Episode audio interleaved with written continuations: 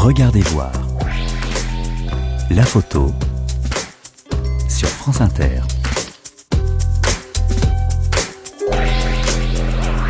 Bonjour et bienvenue dans Regardez voir, une émission de France Inter en partenariat avec le magazine Fichaille. Aujourd'hui, je vous propose de regarder une image, une seule, la photo de John Lennon nu enveloppant de son corps Yoko Ono. Elle est signée Annie Leibovitz, la photographe américaine née en 1949 dont on connaît les portraits de célébrités.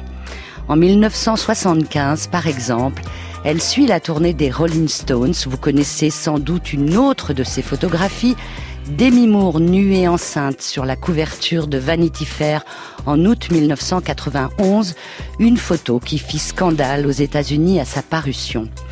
Nous allons dérouler l'histoire de cette photographie prise le 8 décembre 1980, quelques heures avant la mort de John Lennon. C'est une histoire écrite par Maxime Delcourt. Ensuite, je recevrai Mishka Asayas, le spécialiste de la musique rock que vous écoutez sur France Inter dans Very Good Trip, et le photographe Richard Dumas, qui a à son actif une pléiade de portraits de personnalités, de chanteurs et de stars du rock.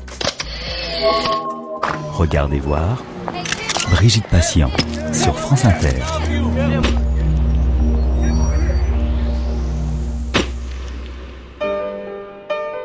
Ce lundi 8 décembre 1980 semble être une journée banale à New York.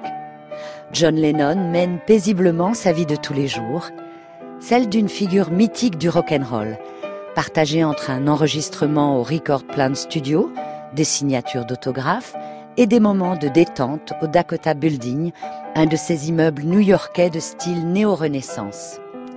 C'est là, sous l'arche de l'entrée du bâtiment, que l'ex-Beatles est assassiné par un de ses fans, Mark David Chapman, celui-là même qui l'avait interpellé quelques heures plus tôt pour lui demander de signer un autographe sur son vinyle de l'album Double Fantasy. John Lennon s'était alors exécuté. Confiant, il avait l'habitude que des centaines de fans viennent l'interpeller à la sortie de son studio. À Chapman, il dit même C'est tout ce que vous désirez? Avant que ce dernier, agent de sécurité de profession, ne lui réponde d'un signe de tête affirmatif. La nuit tombée, les intentions de Mark David Chapman ne sont plus tout à fait les mêmes. Il s'agit désormais pour lui de tuer son idole. Alors il attend, patiemment, posé dans la pénombre. Il sait que John Lennon finira par se présenter sous l'arche du Dakota Building, ce qu'il finit par faire autour de 22h50. Chapman sort alors de sa planque, pointe son arme sur la star de la pop musique mondiale et tire à cinq reprises. John Lennon avait 40 ans. Toutes les télévisions et les chaînes de radio américaines ont interrompu leur programme pour annoncer la mort de John Lennon. La nouvelle s'est répandue comme une traînée de poudre dans les rues de New York et plusieurs centaines de ses admirateurs ont veillé toute la nuit devant son domicile luxueux en bordure de Central Park. Les larmes aux yeux, écoutant à la radio ou sur des cassettes les dernières chansons de John Lennon, ils ont évoqué dans la nuit new-yorkaise le temps où, avec les Beatles, il débarquait pour la première fois aux États-Unis au sommet de sa gloire. Les admirateurs de Lennon se demandent aujourd'hui pourquoi. Pourquoi ce jeune Américain de 25 ans, David Chapman, a tiré à bout portant sur John Lennon alors qu'il rentrait chez lui avec sa femme après une séance d'enregistrement. L'assassinat de Lennon a en tout cas autant d'impact ici aux États-Unis que la mort d'Elvis Presley. De cette dernière journée ne reste aujourd'hui qu'une photo, celle d'Annie Leibovitz, réalisée ce 8 décembre 1980 et publiée en une du magazine Rolling Stone le 22 janvier 1981. À la fin des années 70, Annie Leibovitz n'est pas n'importe qui. Elle travaille depuis dix ans pour le magazine Rolling Stone. Elle en est la photographe officielle et s'autorise quelques petits plaisirs, comme celui de suivre la tournée des Stones en 1975. Mais davantage que les reportages, ce sont surtout les portraits qui intéressent l'américaine. Au fil des années, elle en a fait sa spécialité. C'est elle qui contribue à l'esthétisation de ces modèles, généralement venus du monde du cinéma, de la politique ou de la musique. On lui doit notamment des portraits de Mohamed Ali, Meryl Streep, Bruce Springsteen et Bob Dylan. Ces images dégagent un mélange de douceur, de sincérité, de malice, reflet d'un monde nouveau, libre. Ce monde, c'est le sien. Celui où les corps féminins et masculins se dénudent, où la légèreté a le goût de l'enfance, où l'atmosphère semble unique, loin de toute considération temporelle. Annie Leibovitz ne cherche pas à enregistrer la réalité. Il s'agit pour elle d'en proposer une relecture distante, provocante, lointaine et rêveuse. Impossible de résumer Annie Leibovitz à son travail pour Rolling Stone ou pour d'autres titres comme Vanity Fair ou Vogue. En 2017, l'exposition que lui a consacrée la fondation Luma à Arles l'a clairement démontré. Grande admiratrice du travail de Robert Frank, Henri Cartier-Bresson ou Dorothea Lange, elle a montré mieux que quiconque l'Amérique des années 70. Elle a su retranscrire l'enthousiasme du mouvement hippie ou représenter la face sombre de la société rongée par le capitalisme, le racisme et les inégalités sociales. Ses portraits ont su capter tous ces éléments avec une grande inventivité dans ses mises en scène et ses cadrages. Une liberté à l'image de cette époque où elle s'affiche avec Suzanne Sontag, sa compagne, auteur de plusieurs essais sur la photographie. Les portraits d'Annie Leibovitz ont su dessiner les traits d'une Amérique débridée et capter les failles des icônes qui l'ont incarnée. Sa plus célèbre photographie réalisée dans la matinée de ce 8 décembre 1980 dans l'une des suites du Dakota Building à New York le démontre avec éclat. Ce qu'on y voit, John Lennon, allongé nu sur le sol, enlaçant et embrassant sa compagne Yoko Ono, restée habillée. Ici, la nudité exposée ne vise pas l'excitation sexuelle, mais propose un érotisme différent, sans fioriture. C'est cette dimension supplémentaire, ce jeu entre romantisme et érotisme qui participe à la notoriété et à la dimension historique de cette image décrite maintenant par Robert Pledge, qui était directeur de l'agence Gamma de New York à l'époque. C'est étrange, il n'y a rien d'obscène dans cette photographie quelque chose d'étrange, de, de, puissant à la fois. John Lennon, recroquevillé euh, comme un fœtus autour du corps de Yoko Ono, sa femme. Elle, très hiératique, très droite, rigide. Lui, dont les bras entourent sa tête, très tendrement tout n'a pas été aussi simple. Et la photo prise ce jour par Annie Leibovitz charrie son lot d'anecdotes, d'imprévus et d'informations intéressantes d'un point de vue historique. Il y a bien une chose avérée. Le couple John Lennon-Yoko Ono savait exactement ce qu'ils voulaient. Hors de question pour eux de laisser carte blanche à Annie Leibovitz et à son Polaroid. C'est d'ailleurs sous la contrainte que la photographe se voit imposer la présence de Yoko Ono par le chanteur. Cette dernière n'a en principe aucune raison de figurer sur le cliché, mais l'ex-Beatles insiste. Plus tard dans la journée, il compte se rendre en studio pour enregistrer Walking on Thin Ice, une chanson écrite et interprétée par Yoko Ono. C'est elle qui a une actualité, et elle monopolise ses pensées.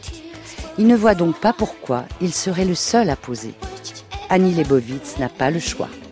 On est au début des années 1980 et la portraitiste est persuadée, comme elle le dira plus tard, que personne ne veut de Yoko Ono en couverture d'un magazine.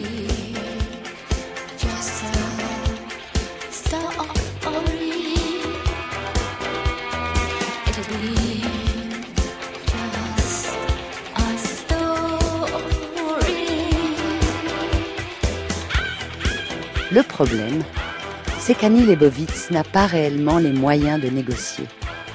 Dans une industrie qui décourage l'authenticité, John Lennon a toujours su rester fidèle à lui-même jusqu'à l'excès, voire à la mégalomanie. En clair, c'est lui qui dicte ses consignes. Et tant pis pour ceux qui ne veulent pas s'y plier. Bien décidée à ne pas se laisser faire, Annie Leibovitz tente de résister aux caprices du couple star. Ainsi, Quand Yoko Ono propose de se déshabiller à son tour, la photographe lui fait rapidement comprendre qu'il vaut mieux éviter. Là, elle tient un cliché unique, très contrasté. Et puis, il sera toujours temps pour le couple de manifester son désaccord par la suite, s'il le souhaite. Annie Leibovitz présume sans doute que les deux célébrités nues en une de Rolling Stone pourraient poser problème, comme ce fut le cas en novembre 1968, où le magazine américain, qui a tout juste un an, cherche à s'imposer face à la concurrence. La rédaction décide alors de publier un cliché provocateur à la une. On y voit l'ex Beatles et sa nouvelle amante, nue, de dos.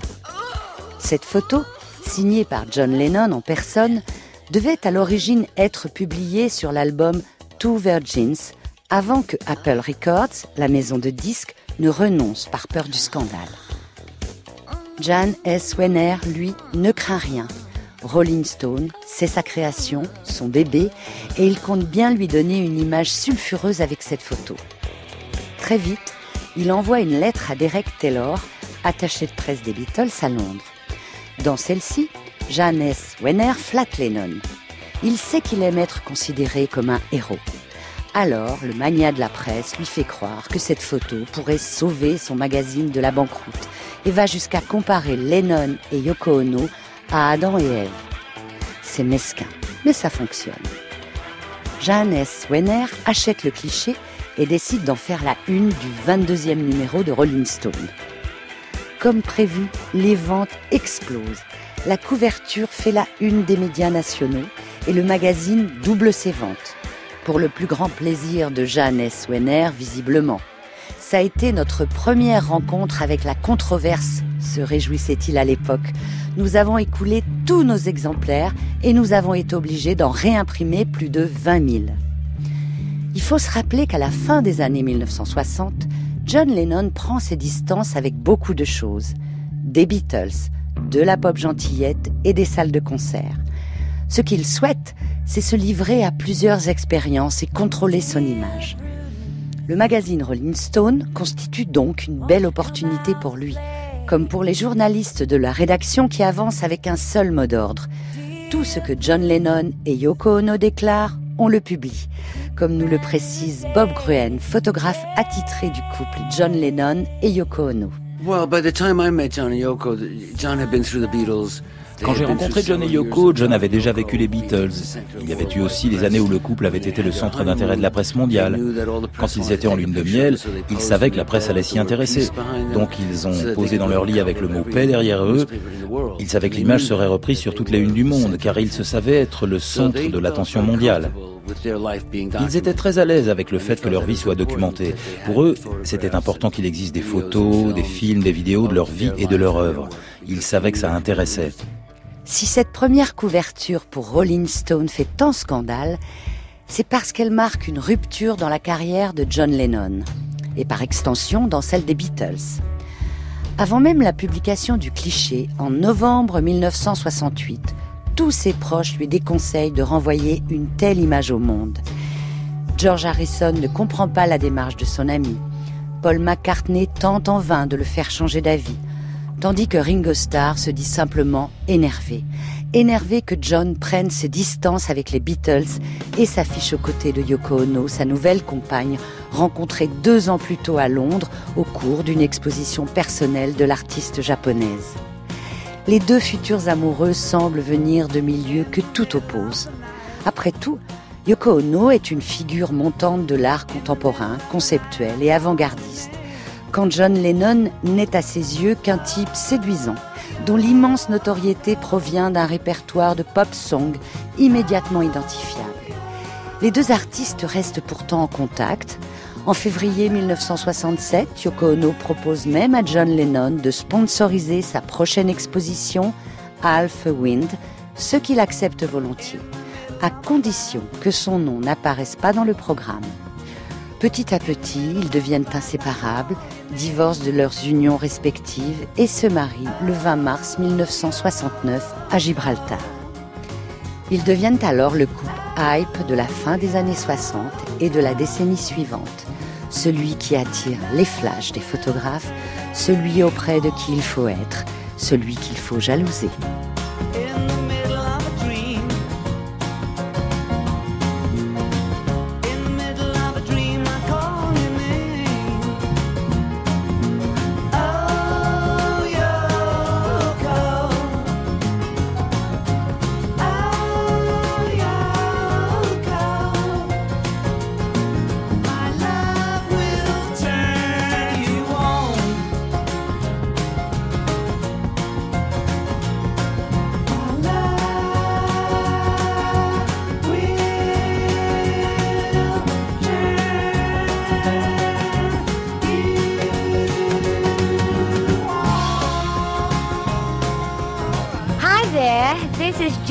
And this is Yoko, and we'd like you to listen to a record we produced for our friends called God Save Us. No, God Save Us. Oh, yes, I'm sorry, God Save Us. We'd like you to listen to it. This is John. I hope you like it. Oh, no, this is Yoko.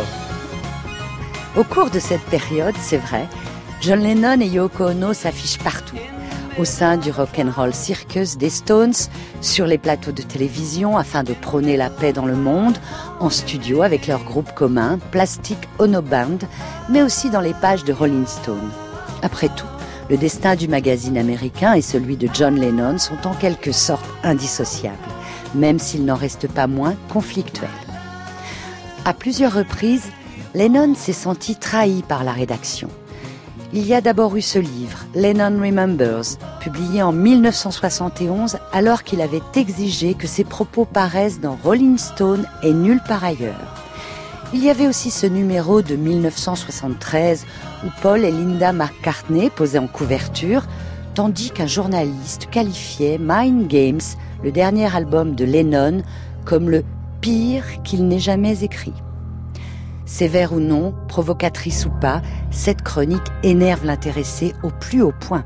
Il faut dire qu'elle intervient à un moment où le musicien commence à sérieusement partir en vrille.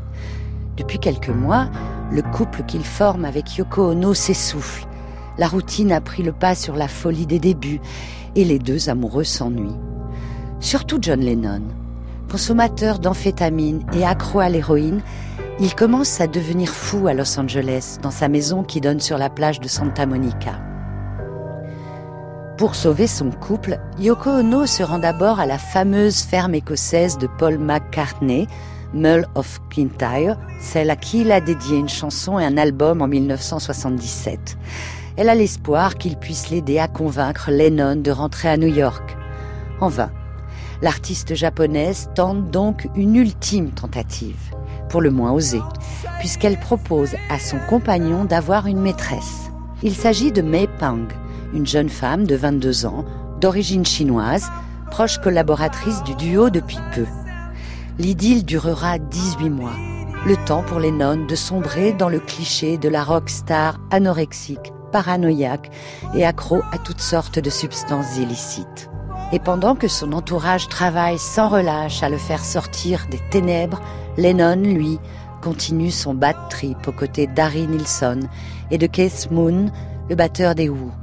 Progressivement, le dialogue se rétablit et les discussions deviennent possibles. Paul McCartney, son ancien partenaire et ami de longue date, le convainc de rentrer à New York, d'offrir des fleurs à sa femme, donnant ainsi un nouvel élan à sa carrière.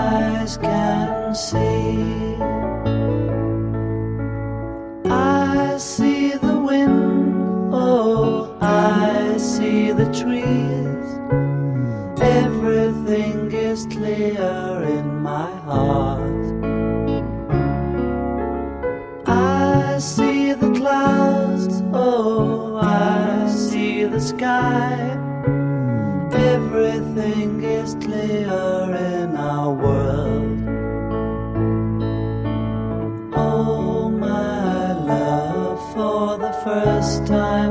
in my life. Renouveau, David Geffen y contribue également. Il vient de quitter Asylum Records pour monter son propre label nommé Geffen Records.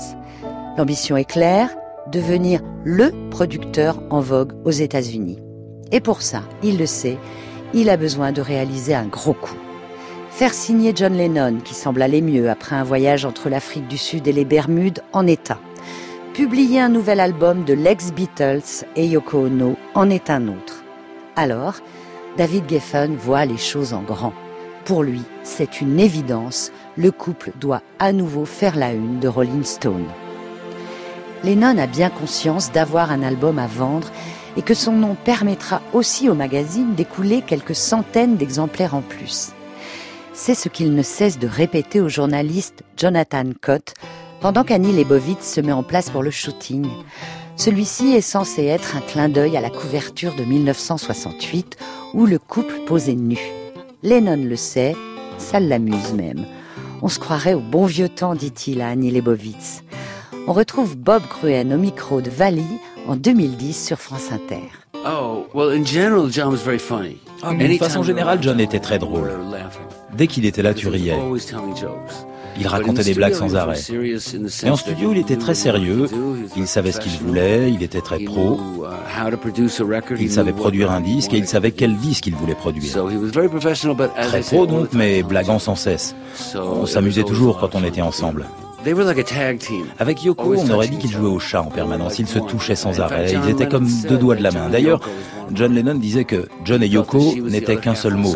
Il disait qu'elle était l'autre moitié du ciel. Là, durant cette matinée du 8 décembre 1980, l'ambiance est chaleureuse, les échanges sincères. Fidèle à lui-même, John Lennon place ses exigences et impose Yoko Ono sur le cliché. Son argument nous ne vendons pas le Christ, nous vendons notre propre produit.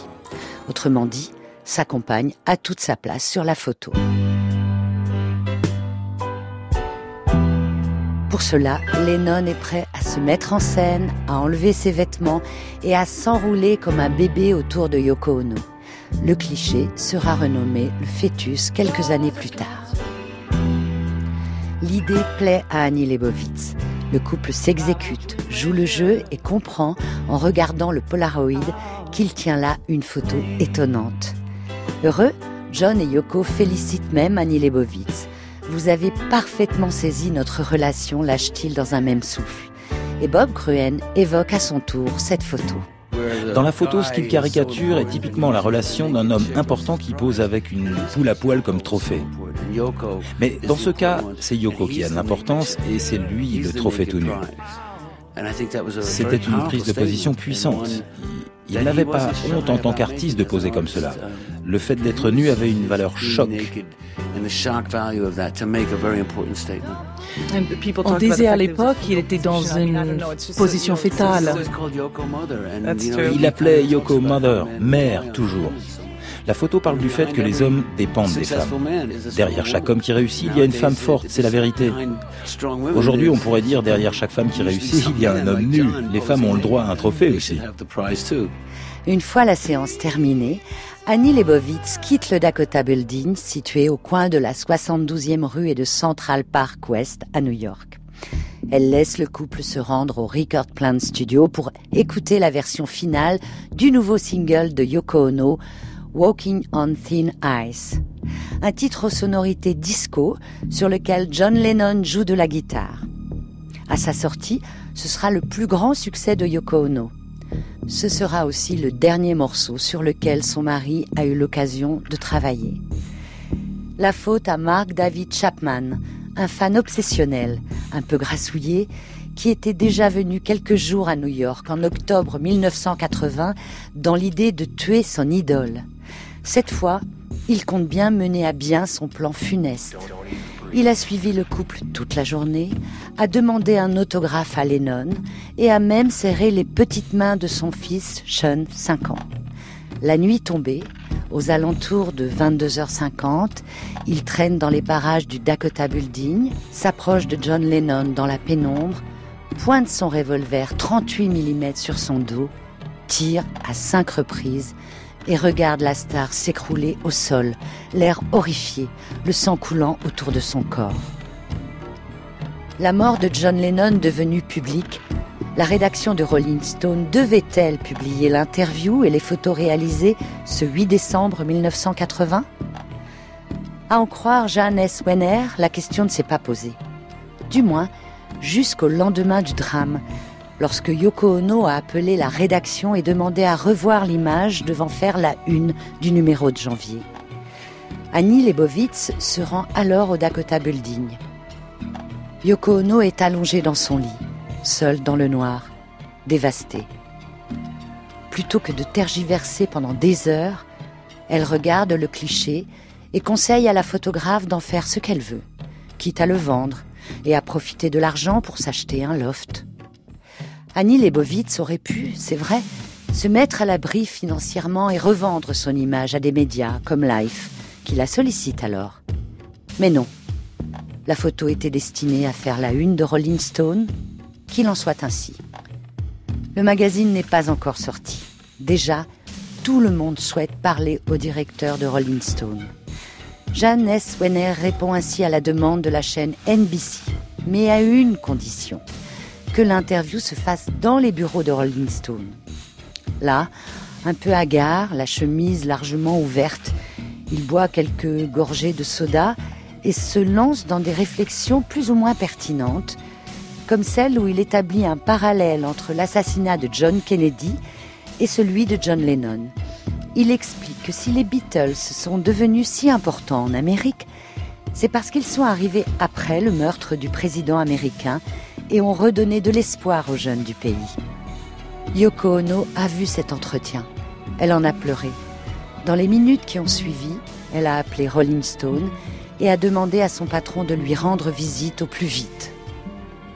Jeanne S. Wenner est surpris. Voilà neuf ans qu'ils ne se sont pas parlé. Le mania de la presse obtempère et se rend au Dakota Building. Au septième étage, Yoko Ono est seule avec Sean Lennon, elle lui raconte en détail les événements du 8 décembre, lui parle des projets qu'elle avait avec John et lui demande de respecter sa mémoire. Jeanne Swenner comprend qu'il ne peut rien faire d'autre que de l'écouter, être près d'elle. Alors il lui promet de prendre soin d'elle et de l'image de son défunt mari. Le 22 janvier 1981, lorsque paraît le 335e numéro de Rolling Stone, Ronald Reagan vient officiellement de prendre la présidence des États-Unis. Mais c'est bien cette ultime photo de John Lennon et Yoko Ono qui occupe la une du magazine américain. L'image est publiée telle qu'elle, avec juste le logo du magazine. À l'intérieur du numéro, chaque page est dédiée à Lennon, avec plusieurs essais et hommages de personnalités comme Mick Jagger, Grell Marcus et même un message privé de Jeanne S. Wenner écrit à l'encre bleue et publié dans les reliures du magazine. Le numéro s'écoule à plus de 2 millions d'exemplaires, un record, mais qui s'explique. Ce n'est pas un simple hommage à un homme, c'est aussi un adieu à une époque et une génération. La mort de John Lennon n'acte pas la seule disparition d'un génie de la musique, mais bien la fin des Beatles des années folles de Rolling Stone et de cette époque libertaire qu'étaient les 60s et les 70s. Annie Lebovitz en a eu très vite conscience. Elle venait de réaliser une des photographies les plus importantes de sa carrière, celle qui, selon Yoko Ono, a permis à John Lennon de conserver ce statut de mythe au gré des décennies.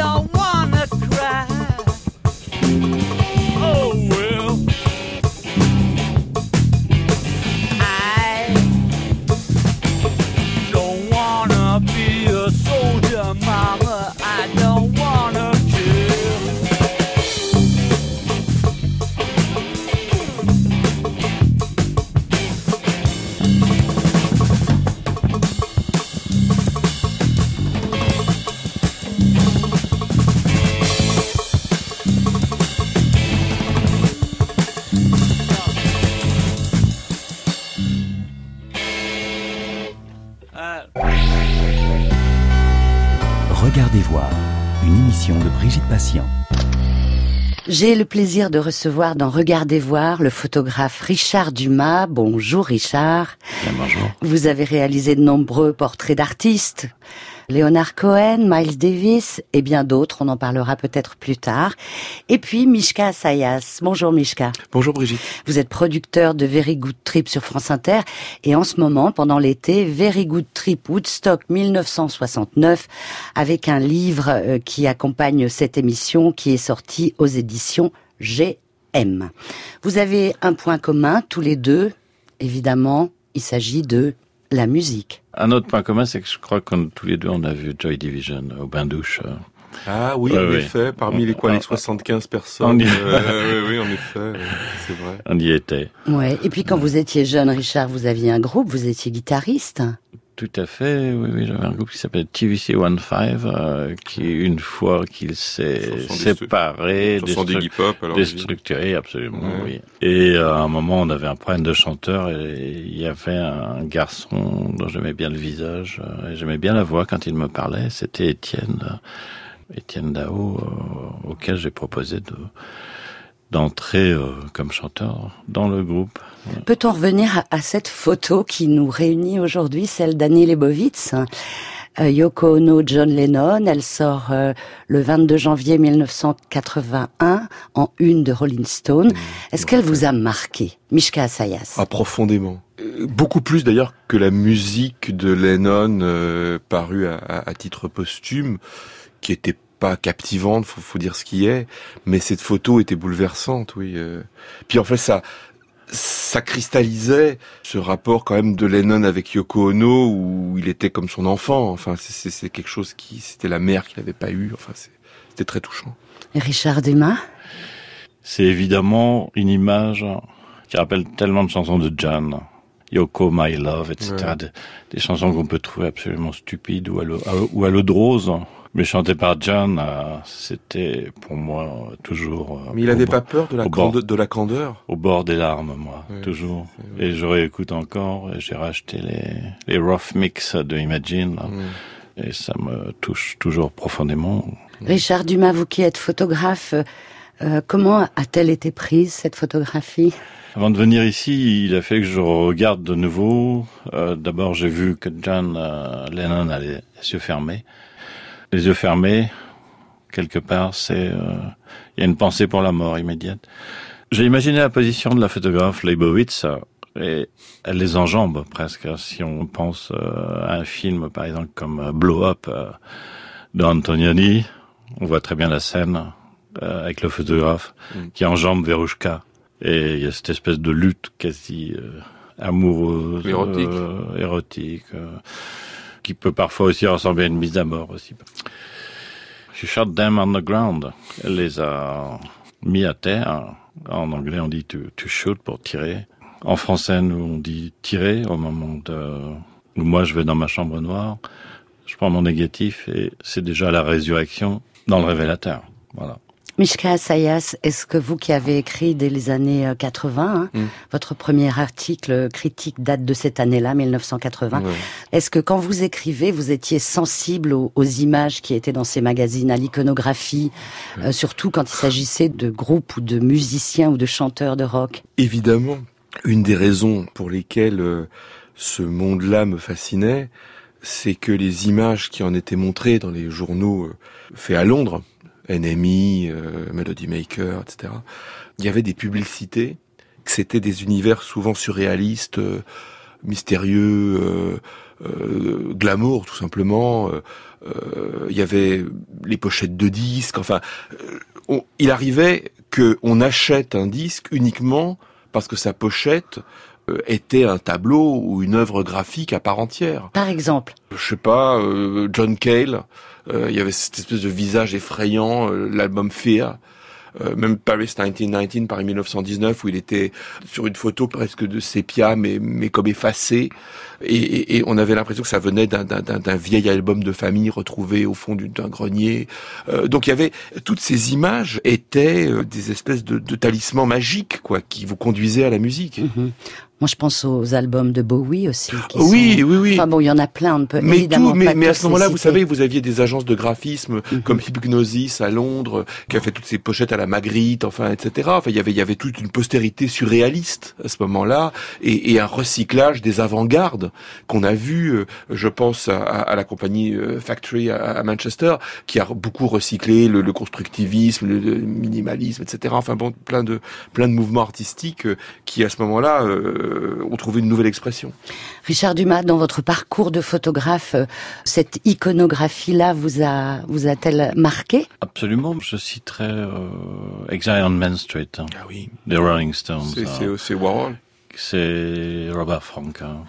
Et Exile on Main Street, aujourd'hui encore, quand je, je l'ai sans doute acheté euh, pour la pochette hein, de Robert Frank avec ses collages euh, de différentes photos. Des fois, c'est pas des photos de lui. euh, Mm. Enfin, c'est c'est assez- étonnant. Comme des, des- voilà, c'est un montage. Voilà.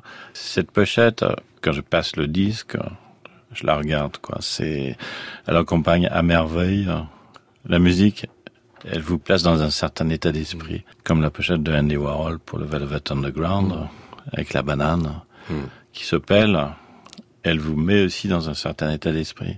Faut-il que vous admiriez absolument pour les photographier, pour faire une bonne photographie? Je vais poser la même question à, à Mishka dans, le- dans le genre interview. Faut-il, euh, pour faire un bon interview, aimer les gens? Richard L'admiration, c'est pas une condition sine qua non, évidemment, mais mais l'admiration, euh, moi, me place euh, dans une position où j'ai le sentiment qu'il faut que je sois à la hauteur. Ça, ça galvanise. Ouais. Oui, je, je suis tout à Mishka fait- Sayas. je, je suis d'accord avec ça. Moi, j'ai interviewé Brian Wilson, qui est sans doute euh, le compositeur des Beach Boys, qui est sans doute le musicien pour lequel j'ai j'ai la plus grande admiration. Et j'étais terrifié, mais terrifié à l'idée de le rencontrer, parce que c'était quelqu'un qui avait fait plusieurs séjours en hôpital psychiatrique et qui avait la réputation euh, d'être absolument euh, effrayant en, en interview. Et euh, je me rappelle que j'ai préparé euh, des questions, mais pendant des semaines. Et puis en fait, au- au moment d'arriver devant lui, j'ai tout oublié de ce que j'avais prévu de lui demander. Et, et quand je suis sorti de cette interview, je me suis dit c'est un désastre. Et la chose extraordinaire, c'est que quand j'ai réécouté cette interview, je me suis rendu compte qu'elle avait une cohérence parfaite. C'est la meilleure interview que j'ai faite de ma vie, parce qu'en fait, elle suivait une logique poétique. C'est-à-dire que Brian Wilson savait exactement ce qu'il disait, pourquoi il me le disait. C'est comme s'il avait compris ce que je voulais savoir, sans que j'aie à lui demander. Alors là, quand vous vivez un truc comme ça, vous pouvez mourir, quoi. C'est fini. Vous savez qu'en 68, il y a une autre photo, euh, John Lennon, Yoko Ono, nus. Pochette d'album, Oui. là. Voilà, une pochette d'album. Two Virgins. non Exactement, oui. exactement. Alors je me demandais, vous allez me répondre chacun à votre tour, si la nudité fait vendre. La nudité dans une photographie.